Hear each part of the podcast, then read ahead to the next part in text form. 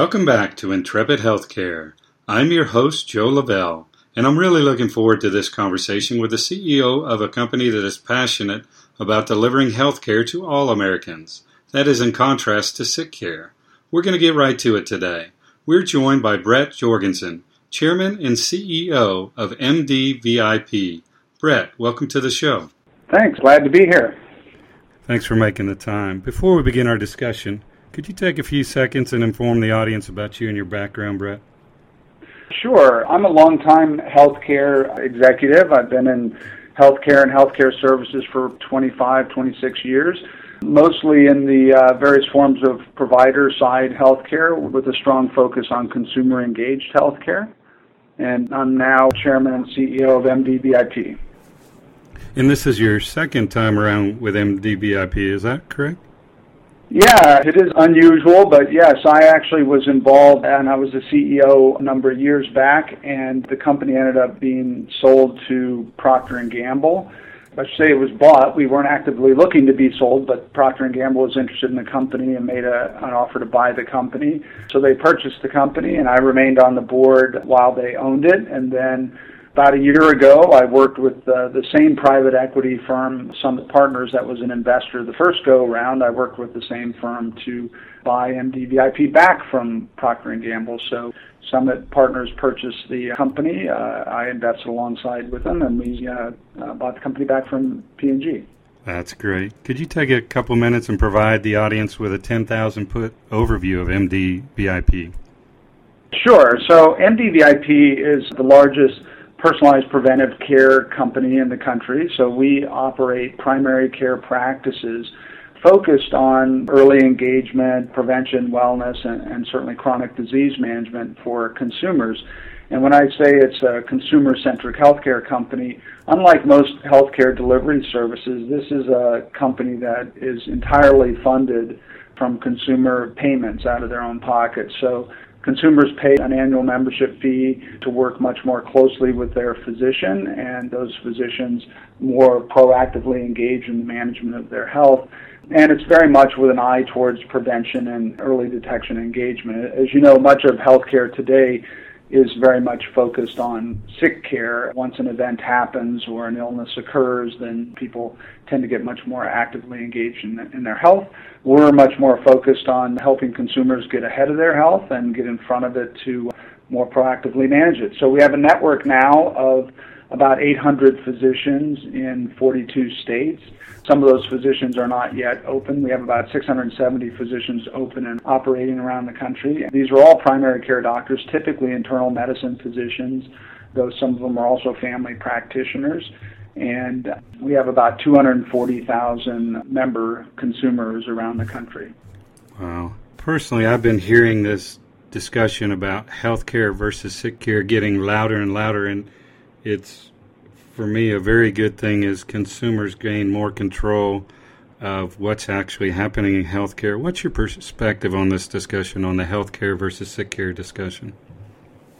Well, I do think there is a, a lot of increasing noise around it, so I think you're very right to uh, discern that.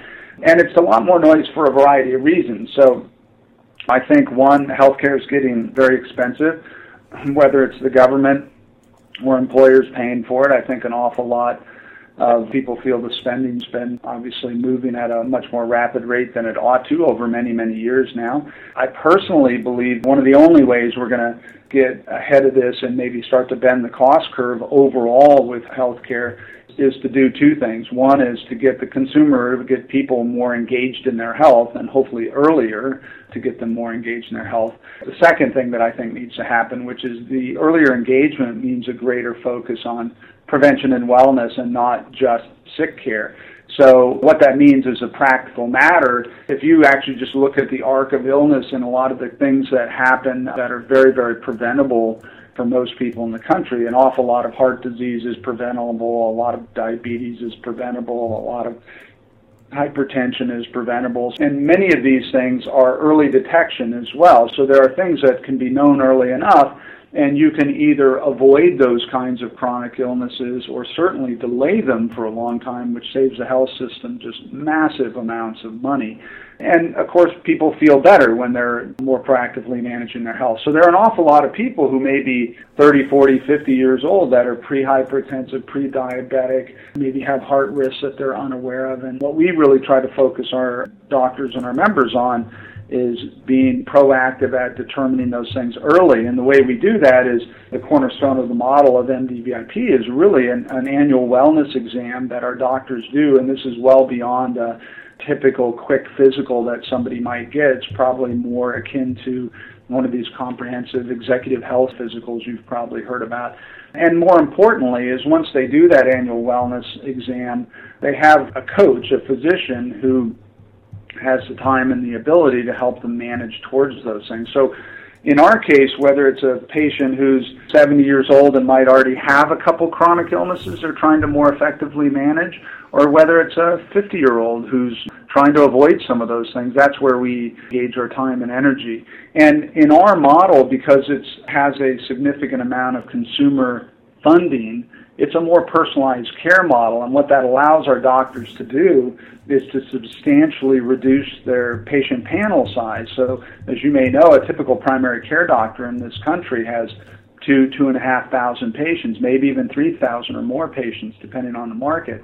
And it's one of the reasons it's very difficult to get in-depth assessment and coaching and other things that a patient might need. Our doctors typically have three to 600 patients and they're capped at 600 patients. So our doctors are in a situation where with say an average uh, just close to 400 patients that they have the ability to actually manage that workload, spend more time with patients, less hurried appointments, better follow through and things like that. Wow, those numbers are staggering. 3,000 versus 300 patients. I can understand now why, when I moved to Boston a few years ago, it took nine months before I was able to see a primary care doc for the first time. Yeah, and there are a lot of markets where that's true, and it's unfortunate. I can't really blame the primary care docs. They're working very hard, and an awful lot of them are overloaded. Again, in our model of care, what we're trying to do is make sure that there's a much more active level of engagement by both the consumer and the doctor, and, and it yields good results. I would tell you the company has had terrific clinical outcomes with our patients. You may know some of the things that often people are talking about in terms of some of the broken areas of our health system. There's a massive amount of uh, avoidable hospitalizations. There's a massive amount of avoidable readmissions once people have been hospitalized and then discharged, and they often get re-hospitalized for the same issues. At MDVIP, again, uh, because it's a much more active engagement with consumers, we have and uh, many years of proven data to show 70 80% reductions in hospitalizations and ER visits so the doctors are more actively engaged and, and I think able to keep people out of the hospital particularly those unnecessary visits. Um, and second we have about a 90% reduction in readmission rates. So if people go in let's say for a heart attack or something and they get stabilized and they're discharge for an awful lot of illnesses out there, there are 15, 20, 25% readmission rates for the same issue. And at MDVIP, those readmission rates tend to run about 1%. So it's a pretty substantial difference in outcomes as well. Well, you're talking right to my data nerd. I love those statistics. Thanks for providing those. What do you think are some of the forces out there driving the growth of your model? Well, I think a couple of things. I think your experience is one, that kind of experience where people are sometimes having trouble getting the kind of access to doctors they would like, or perhaps they get access to the doctor and you know, it's a it's a long time wait to get the appointment, it's a long time waiting in the waiting room, and then it's often a very short time actually spent with the doctor. And again, I say this with all sympathy to doctors because they don't really have a choice, right? For a typical primary care doctor, they can't really control their reimbursement rates and a primary care doctor and and so what happens is their overhead continues to go up and the only thing that they can do to deal with the financial viability of their practice is to take on more patients. Unfortunately, I think that leads to a worse patient experience and worse patient outcomes, right?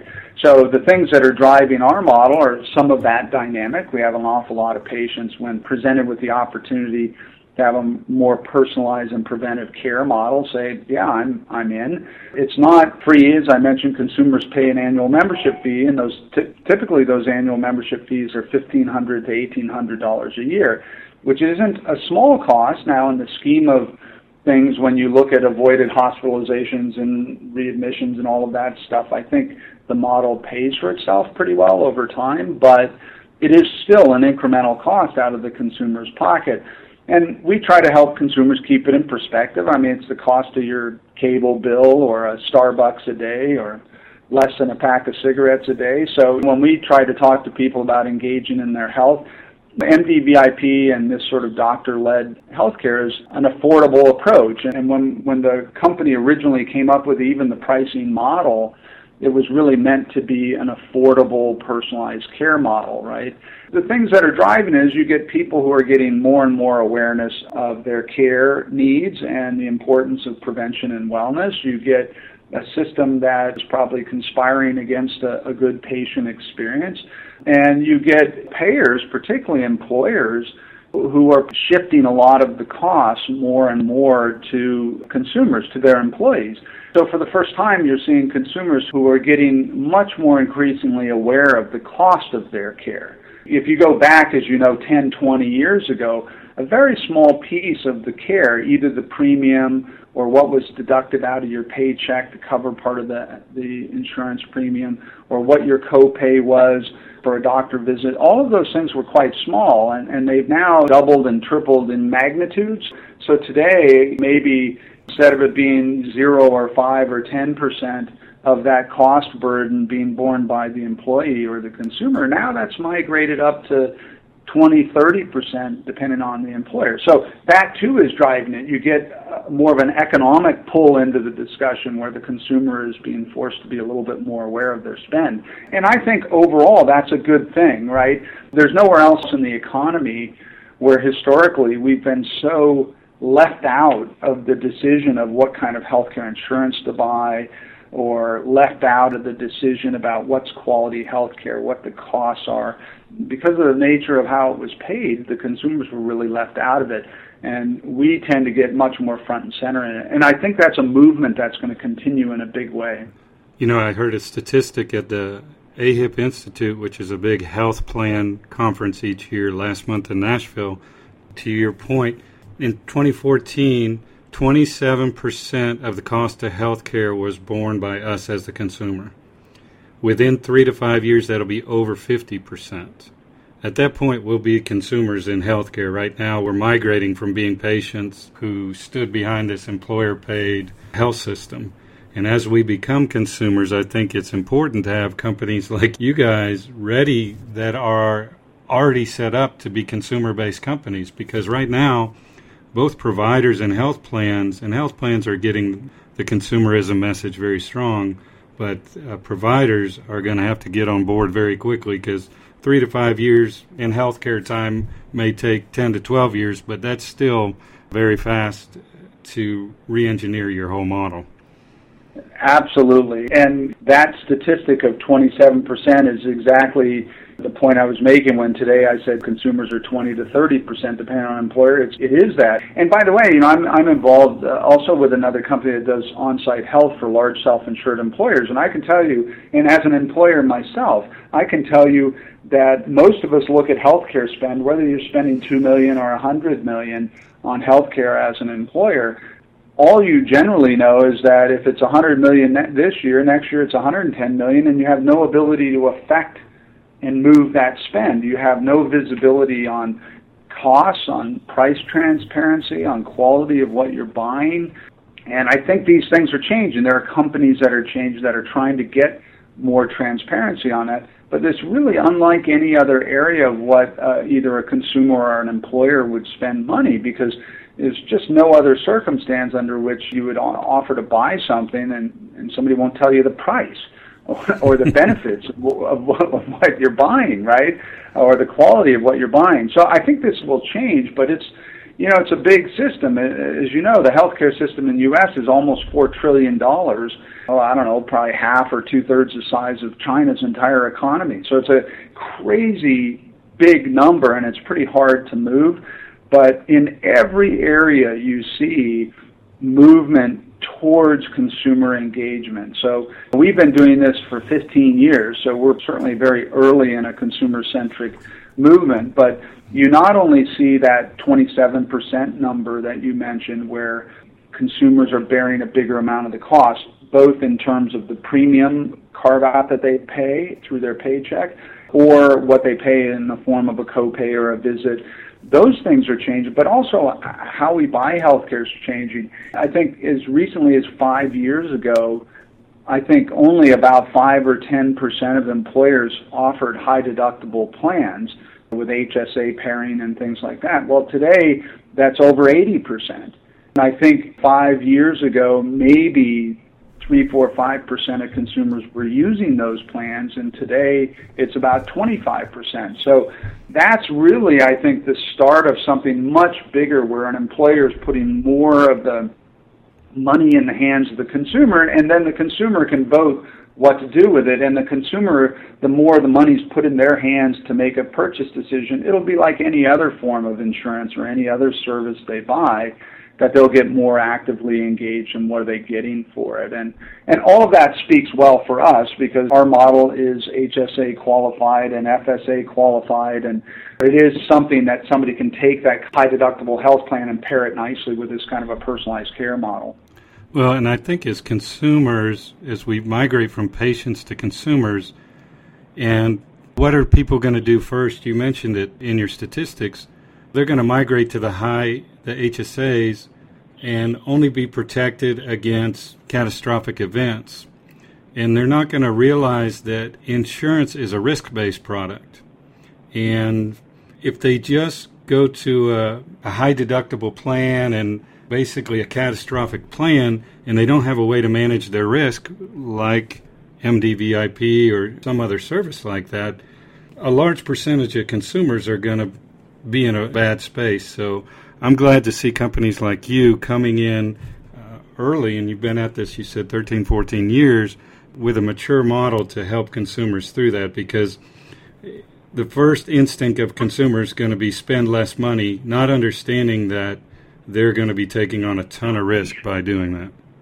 Absolutely, absolutely. And so much of this stuff does beg for the need to have more transparency on quality costs and other things. For the last many years, I've done high deductible health plans and in a couple of different environments. And, and I can tell you the quality of the data, even for somebody like myself who's relatively informed about healthcare and healthcare costs, it's not an easy place to navigate in terms of getting exposure to the information and getting the right information before you need things. I mean, consumers are very used to, you know, you go in and you have a pain in your knee and your primary care doc says, all right, let me refer you over to this orthopedic surgeon and, and do an MRI over there. And you don't know if it's a 1.5 Tesla machine or a 3 Tesla machine. You don't know if it's a $1,500 procedure or a $500 procedure. There's just no data and most people don't even ask for it. With that, Intrepid Healthcare will return with our guest, Bret Jorgensen, after this quick break. We'll be right back. CTG Health Solutions is proud to have been your trusted advisor for healthcare IT consulting services for over 25 years. In that time, CTG Health Solutions has provided healthcare strategic, technical, and operational consulting support to more than 600 healthcare provider and payer organizations. CTG Health Solutions satisfied clients are supported by some of the most talented healthcare consultants who have chosen CTG Health Solutions as their work home in large part due to the company's outstanding culture.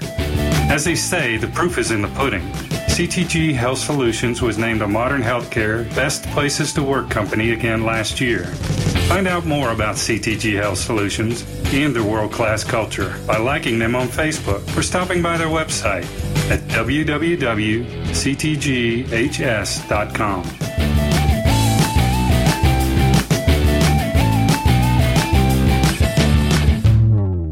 And we're back with Bret Jorgensen, Chairman and CEO of MD VIP. Bret, how does MDVIP choose your doctors? That is a complicated process for sure. I mean, there are a lot of terrific doctors out there. And as I said, I'm often sympathetic to the demands, especially on primary care doctors, to be able to deliver the kind of care that they want. But we do a couple of things. We do rely heavily on our existing network to refer appropriate physicians for peer review and things like that. We do do fairly sophisticated data analysis on all of our doctors so that we know socioeconomically who's in their panel, what kind of insurance they have, what their age is, what their income level is, so that we can predictably know, all right, what proportion of those patients are likely to be able to buy or willing to, to buy. But then we do sometimes a much softer approach. So assuming we clear those hurdles, we go through a next phase that gets a little bit more complicated, which is doing a phone survey on about 10% of their patient panel where we'll actually engage in a conversation. We have a call center, and these people are trained to, to talk to the patients about not just what's going on with the doctor, their attentiveness, the quality of care, the staff, the consumer's interest in prevention and wellness, their perception of the doctor's interest in that. So there are a number of questions that we ask, and of course the interrelationship of those questions are very predictive in a model. And, and we have now literally we have data on tens of millions of data points on millions of consumers that we've done analysis on in phone calls and and we track you know who buys and who doesn't buy and things like that. So that whole process from the surveying perspective is in significant part meant to vet out the perception of quality in the eyes of the patient, which is very important, right? Because it's part of its bedside manner and part of its thoroughness and attentiveness and other things. And then beyond all of that, of course, we do normal stuff that people do as well. We credential on them, we do background checks, and we do things like that to make sure that there are no gotchas in that process. And then once we actually agree to work with a doctor, and unfortunately about 80 plus percent of the doctors that we engage with fall out of the process at some point pre-credentialing and mostly not because they don't want to do it but mostly because we've come to the conclusion it won't work in their case for any number of reasons but then once people go through that process and they go through credentialing and then we go through a conversion process with the consumers Again, we speak to an awful lot of consumers about the physicians through that process as well. So in the end, we think it's a pretty thorough vetting process. But obviously, at the end of the day, the doctor's got to go in and do great care, and hopefully they do. And I'm sure even within our network, there's certainly variability in, in how they deliver care because we don't manage how they deliver care day in and day out. That's what they are licensed to do, right? That's right. What is the mix of a typical practice in terms of patient mix? A typical practice has just under 400 patients and fairly evenly split male female. The average age of a practice is patient age is 64. So most of the consumers who buy are kind of in that 50 to 80 age group and they're buying for different reasons, right? I mean, somebody who's 50 years old is more likely to be buying to be more proactive in managing their health to hopefully avoid downstream problems. Somebody who's 70 or 75 might be joining to more effectively manage chronic illnesses that they already have. As you probably know, a typical 70 year old Medicare patient has a couple of chronic illnesses already. And so they have more complex needs. They're a little bit more of a frequent flyer to the doctor. And in terms of income level, our patients tend to look not too unlike what they looked like, what the practice looked like before. It certainly is, we have an awful lot of just sort of working class consumers who just value their health and, and decide they want to invest in it more proactively. We have lots of truck drivers, teachers, retired folks, but we have executives, we have a lot of middle class, upper middle class folks as well. It is a, a $1,500 to $1,800 incremental healthcare spend, so it's not insignificant, and we're aware that not everybody can afford that, but it is affordable, we think, to most people who are interested in that. And the members do, like I said, skew. The average age is 64, but kind of interestingly, the oldest patient in our network is 111, wow. and we have we have over 300 patients over 100 years old, and uh, the average doctor in our network is about 58 years old. Wow. impressive. How do patients benefit most from the model? Is it all about convenience and better access to physicians?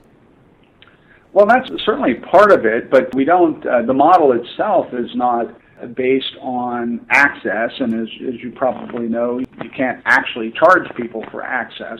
Obviously, one of the benefits of a smaller patient panel is the doctor is more available, so therefore access does improve. But the, the cornerstone of what the consumer is buying is an annual wellness exam and an unhurried hour and a half, two hour exam that's quite thorough and goes through all kinds of, of tests to establish an annual baseline of health.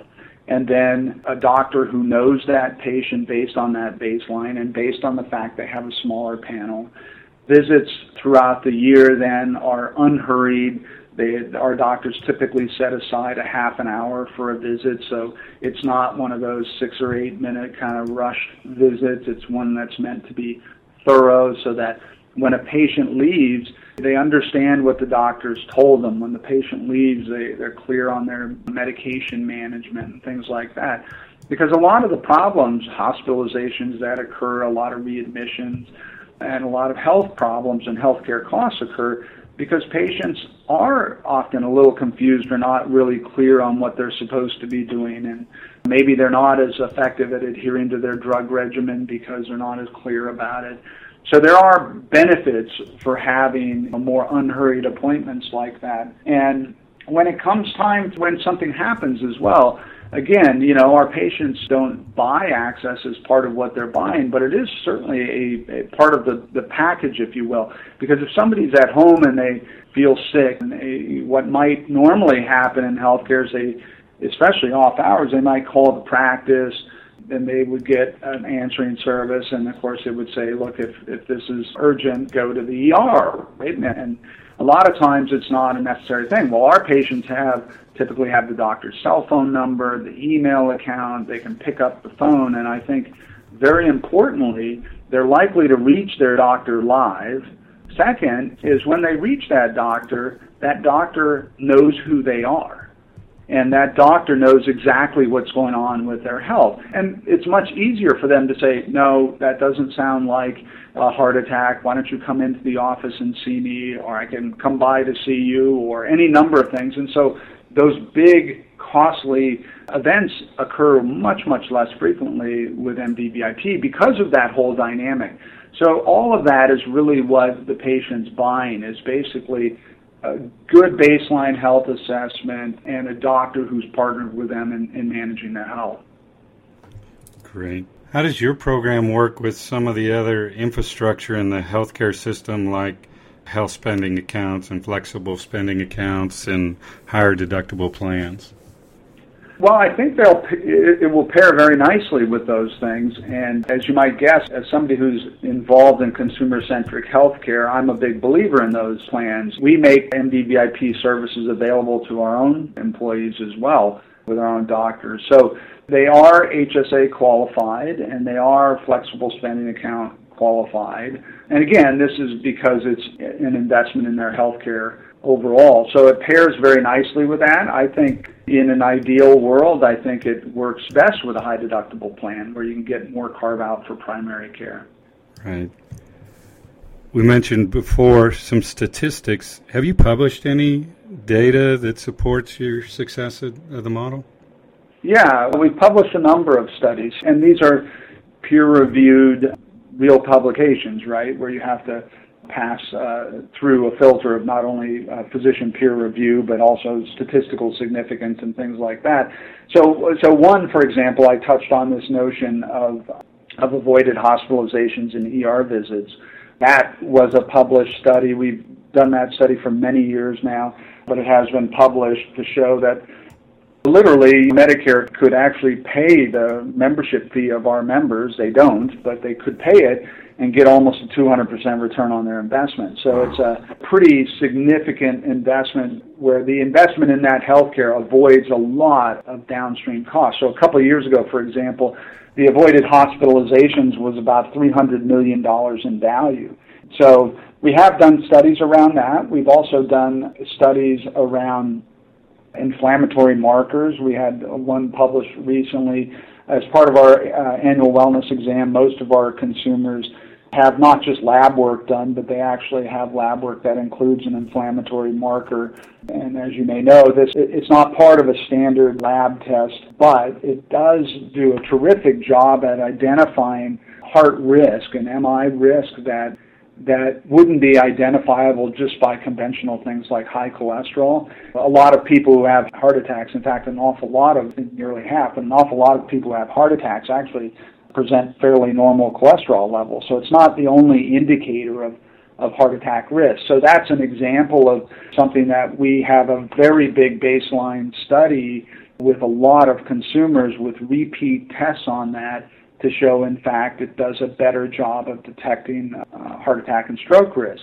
So that's another study. We just had one recently published that compares conventional primary care preventional medicine with our model on a consumer satisfaction level.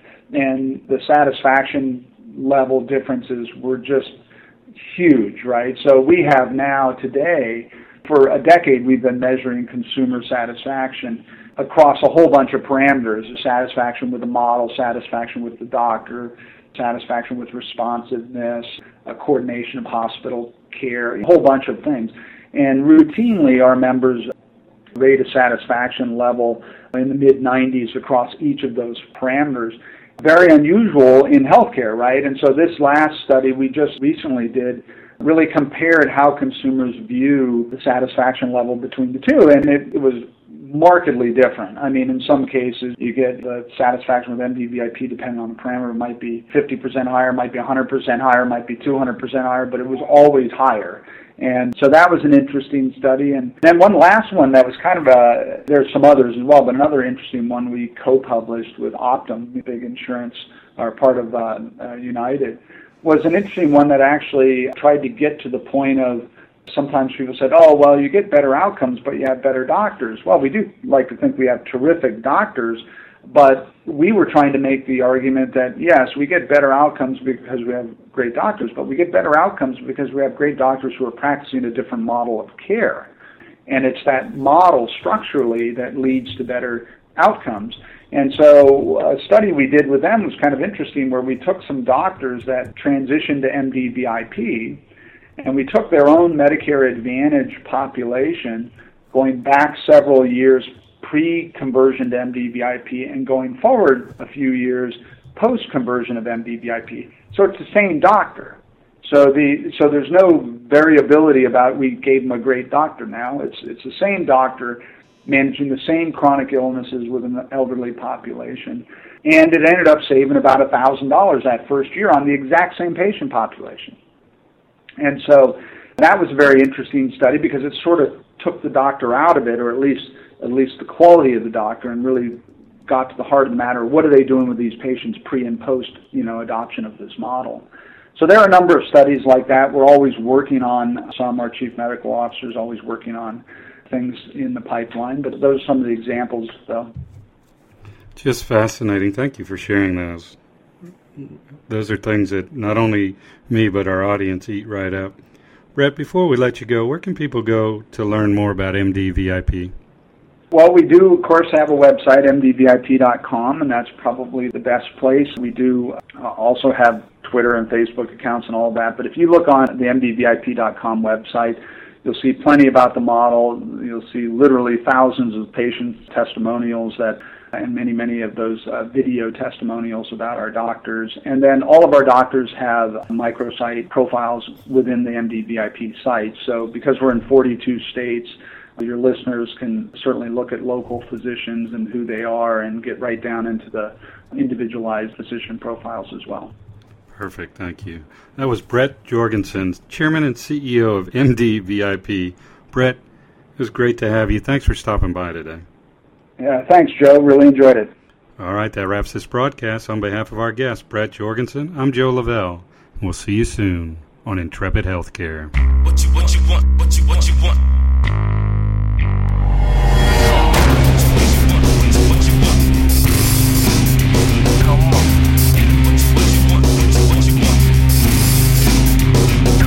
Come.